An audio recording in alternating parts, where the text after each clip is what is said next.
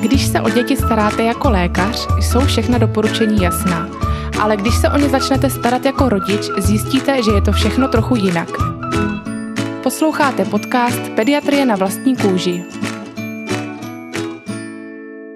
Krásný dobrý den, naši milí posluchači. Dnes vás od mikrofonu opět zdraví Jana.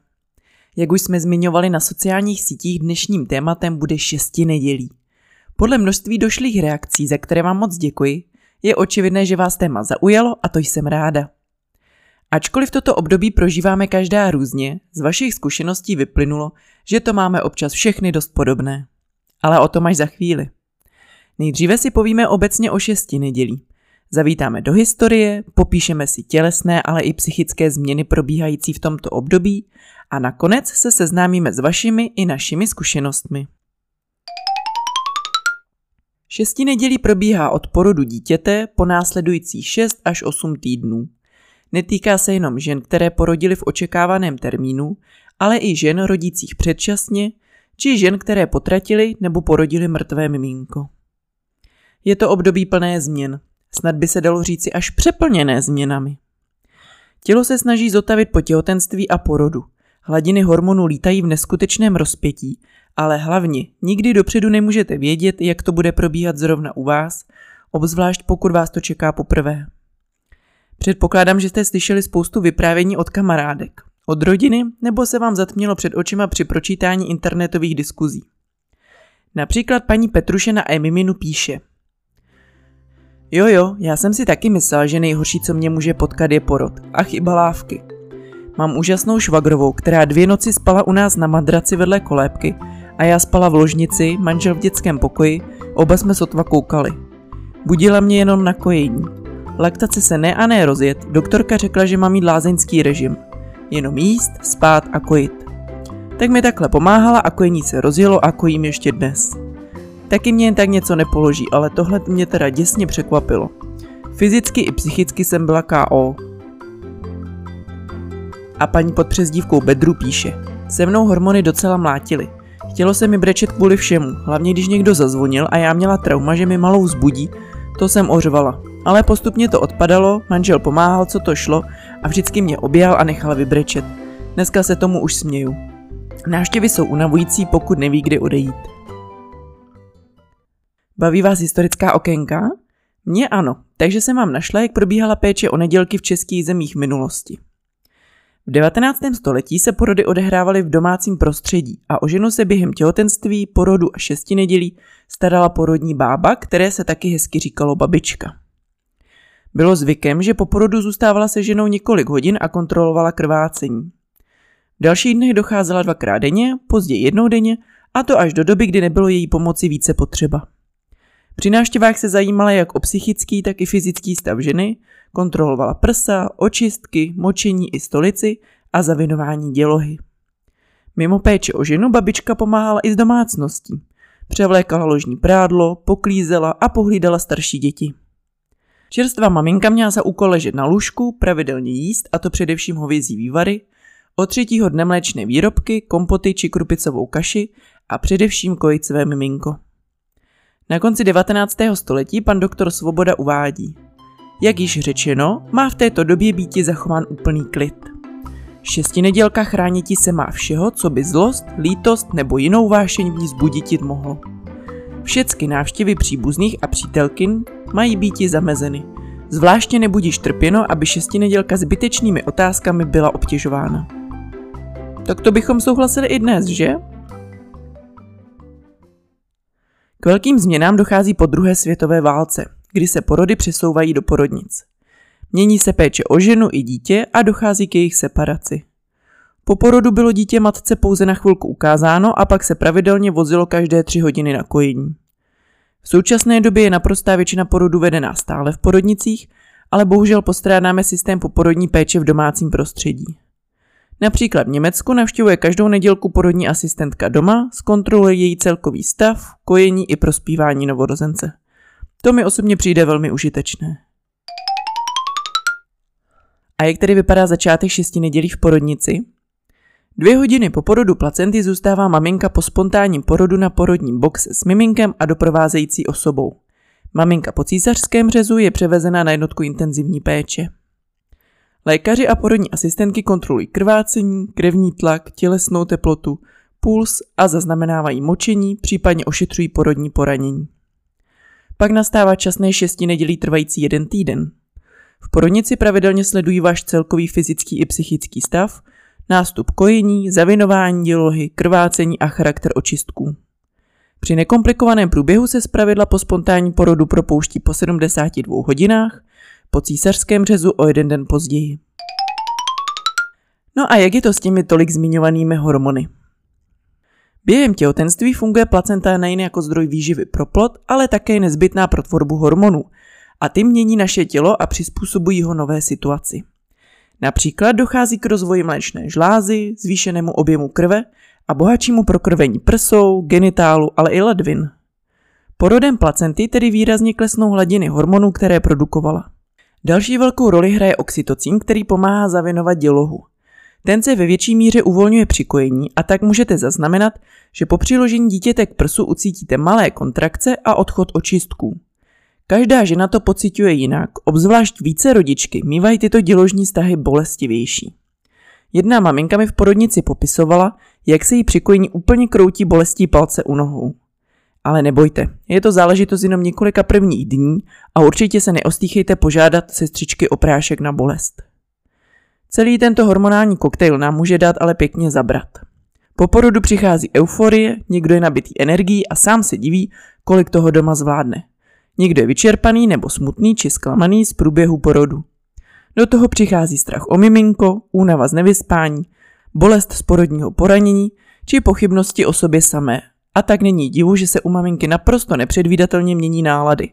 Pláč může být součástí každého dne. Všechno je to ale normální. Říká se tomu poporodní blues a po krátkém čase se to zlepší. Na druhou stranu, pokud máte v okolí čerstvou maminku, u které pozorujete až nezájem o dítě, veliký smutek a strach, který ochrumuje a může vést až k sebevraženým myšlenkám, tak zbystřete. Nemálo žen se potýká s poporodní depresí a mají pocit, že z dané situace není úniku. Dolehla na ně obrovitánská zodpovědnost a pocity, že už nic nebude jako dřív. Je velice důležité o tomto problému vědět, není to žádná ostuda ani selhání. Nezbytná je komunikace a sdílení těchto pocitů s ostatními lidmi. Vřele doporučuji pustit si 19. díl našeho podcastu s názvem Jak se z toho nezbláznit. Tam si Bětka povídá s psychiatrem zabývajícím se duševním zdravím těhotných a žen po porodu, mimo jiné se dozvíte i o skvělé organizaci Úsměv mámy. A jestliže vás teď napadla kamarádka, o kterou máte strach, zůstaňte s ní v kontaktu a mluvte s ní co nejčastěji. Můžete zkusit zavolat i jejímu partnerovi a poradit se třeba právě s psychoterapeuty v úsměvu mámy. A teď zpět k fyzické stránce našeho těla. Už jsem zmiňovala zavinování dělohy. Představte si, že před těhotenstvím vážila děloha pouhých 50 gramů a za 9 měsíců zmohutněla až 20 krát. To znamená, že při porodu váží celý 1 kg a během 6 nedělí se zase zcvrkne na přibližně původní velikost. Během této doby se také zbavuje zbytků plodových obalů, krevních sraženin a sekretu z děložního hrdla a pochvy. Říkáme, že odcházejí očistky. Podle převládajícího obsahu jsou očistky první dny rudé, krvavé, ke konci prvního týdne ubývá krve a očistky jsou nahnědlé. Ve druhém týdnu už jsou nažloutlé díky většímu množství bílých krvinek a třetí týden jsou díky helenu spíše šedobílé. Zápach je takový mdlý až nasládlý. Myslete prosím na to, že očistky jsou infekční. Vložky je potřeba často měnit a po každé manipulaci si pořádně umít ruce. Skvělou pomůckou jsou jednorázové kalhotky, které jsou prodyšné a po použití je rovnou vyhodíte. Porodnici vás pravděpodobně upozorní, abyste nepokládali miminko na svůj postel do oblasti, kde sedíte a je to právě z důvodu možného přenosu infekce na novorozence.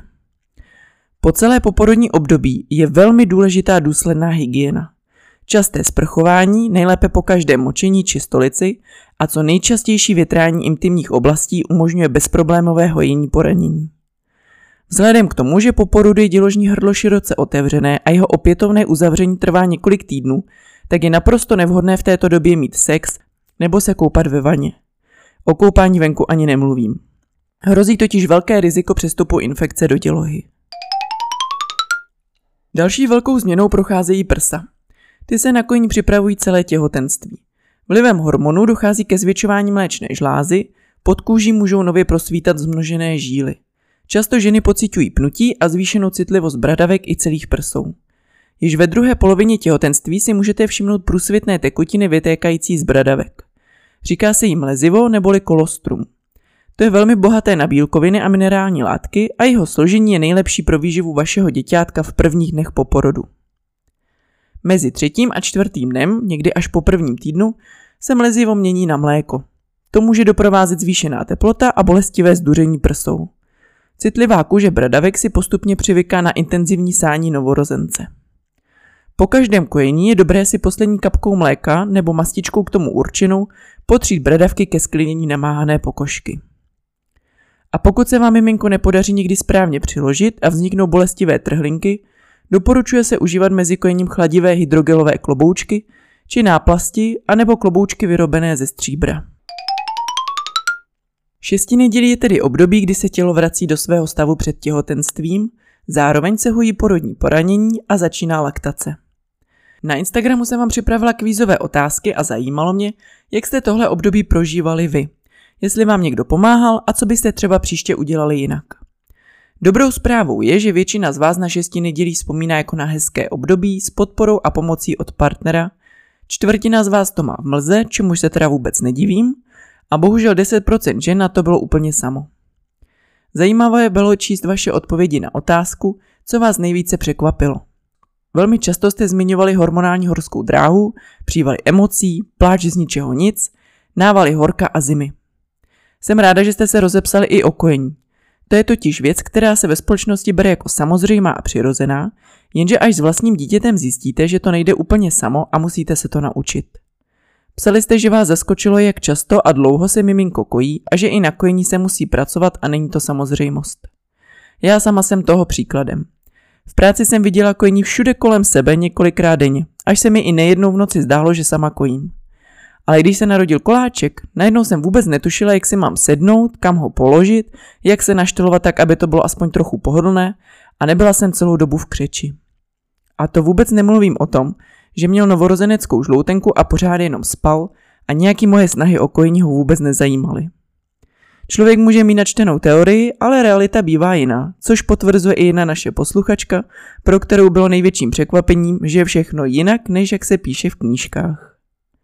Z toho vyplývá, že co se týká kojení, vyplatí se ještě před porodem zkouknout internetové stránky laktační ligy nebo mamily.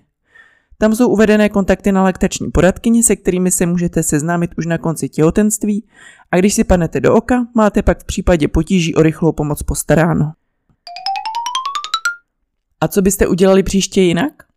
Naprostá většina z vás by víc odpočívala a mazila se s miminkem v posteli. Také byste omezili návštěvy a vykašlali se na úklid. S tím naprosto souhlasím.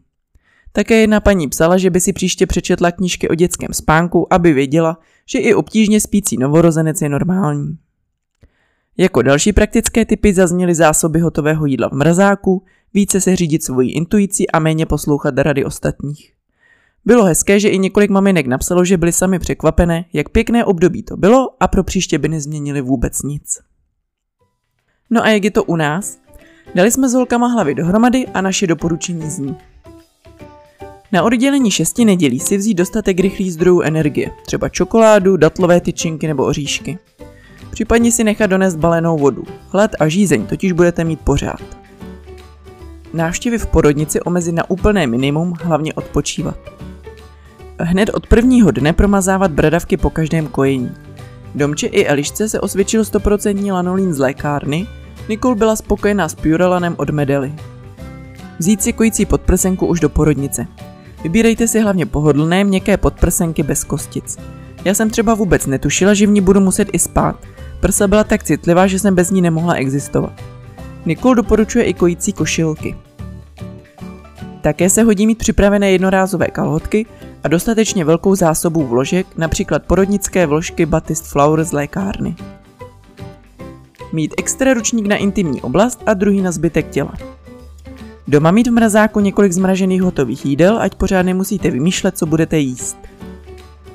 Také je užitečné si zjistit, jestli k vám dováží nějaká firma nákup, například rohlík, košík nebo Tesco. Eventuálně si zajistit někoho, kdo bude chodit nakupovat. S pitným režimem vám pomůžou i kojící čaje. Prodávají více výrobců, mě třeba nejvíce chutnal od Tékané, Nikol od Hypu. Co se týká návštěv doma. Bohatě stačí jedna za den a vždy si dopředu zjistěte, jestli jsou zdraví. Taky jim naznačte, že kromě dárku pro miminko byste ocenila především pořádné jídlo pro vás. V šesti nedělí byste měli hlavně odpočívat, jíst, pít a kojit, nikoliv uklízet.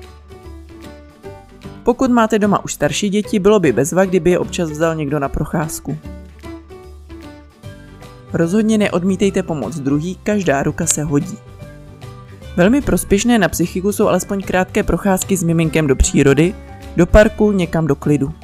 Rozhodně se vyhněte MHD a nákupním centrum. Pokud sebou vezmete kamarádku, která nedávno také porodila, tím lépe můžete spolu sdílet své pocity. Jenom se prosím s nikým nesrovnávejte. Ani sebe, ani děti. A jsme u konce. Pokud vás první šesti nedělí teprve čeká, ničeho se nebojte. Každá žena, porod i miminko jsou jiné a změny prožívají jinak. Není to nic strašného, uvidíte, jak rychle to uteče. A jak zmiňovala jedna maminka na Instagramu, šesti nedělí je oproti pubertě vlastních dětí procházka růžovou zahradou. A tak vám přeji pěknou procházku a budu se těšit zase někdy příště.